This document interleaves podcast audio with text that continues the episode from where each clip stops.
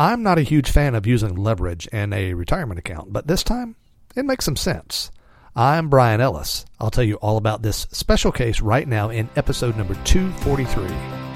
You're listening to Self Directed Investor Radio, America's only podcast exclusively for affluent, self directed investors, where each day of the week you receive innovative investment strategy and deadly accurate market analysis that's untainted by Wall Street and unblemished by government propaganda, all in seven minutes or less. Coming to you now from iTunes, Stitcher, and SDIRadio.com, here's your host, Brian Ellis. Hello, Self Directed Investor Nation. Welcome back to the podcast of record for savvy, self directed investors like you, where all we ask of you is seven minutes a day, and in return, we give you mastery as a self directed investor.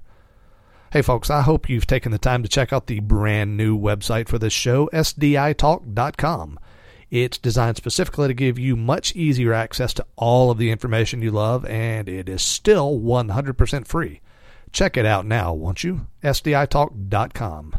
And a quick note you've heard me say it before, I'll say it again. If you need funding for your deals or your business, the best interest rate to pay is zero.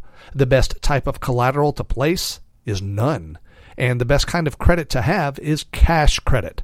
So if you're interested in getting up to $250,000 of zero collateral, zero interest cash credit, stop by sditalk.com slash credit for a free webinar on that very topic. sditalk.com slash credit. You will be very glad you did. Okay, here's the deal. I'm just not a very big fan of using leverage in a retirement account. By leverage, of course, I mean getting a loan, usually to buy real estate. Look, it's totally legal to do that in your IRA or 401k. You just have to make sure that the loan fits the right parameters. Setting aside that issue, it's really not a big deal anymore as the number of IRA compliant lenders is growing each year. Having said that, I'm still just leery of leverage. I'm a fan of the Dave Ramsey school of thought where debt is a bad idea, period. I don't really actually believe that, but frankly, that's a mindset that will never steer you wrong. But hey, sometimes you do what you've got to do. And one of those circumstances comes up for people who invest their IRA in real estate. Actually, there are two situations kind of similar. Uh, one of them is this you've done well, you're in re- your retirement years, your account has you know, a million or two million dollars worth of real estate in it, and that's when you're told that you've got to pay out the dreaded RMD, the required minimum distribution.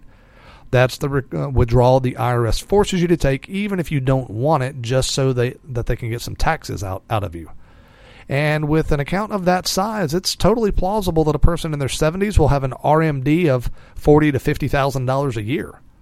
So, what if you're fully invested? Maybe you own three or four properties, and that's all that's in your account.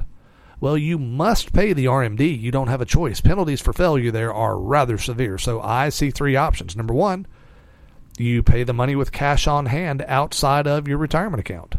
Number two, you sell one of those properties to raise uh, quick cash, taking on the valuation discount, the haircut that's likely to be necessary if you have to do a quick sale. Or, number three, you get a small loan in your IRA against one of those properties and you pay the RMD with that.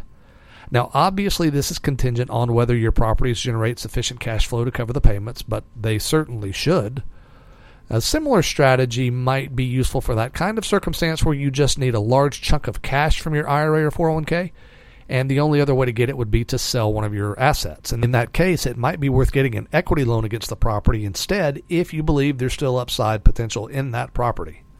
I'm thinking specifically about college expenses right now, frankly. I'm 42 years old, and while I have one child who is in college right now and another who is a junior in high school, I also have one who is three and one who is two, and that means that right about the time I start to be able to withdraw money from, from my account, I could use that money to pay for college, but I just can't imagine actually selling real estate for that reason.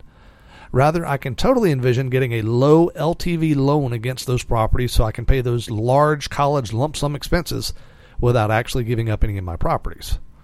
So, look, I'm still not a big fan of using leverage in IRAs or 401ks, but when the alternative is to likely take a guaranteed loss or a much lower price due to the necessity of a quick sell or holding on to a great asset at the expense of the risk posed by a low LTV loan, I have to say I'd have to seriously consider taking on the leverage. So, what do you think? Sound off, my friends.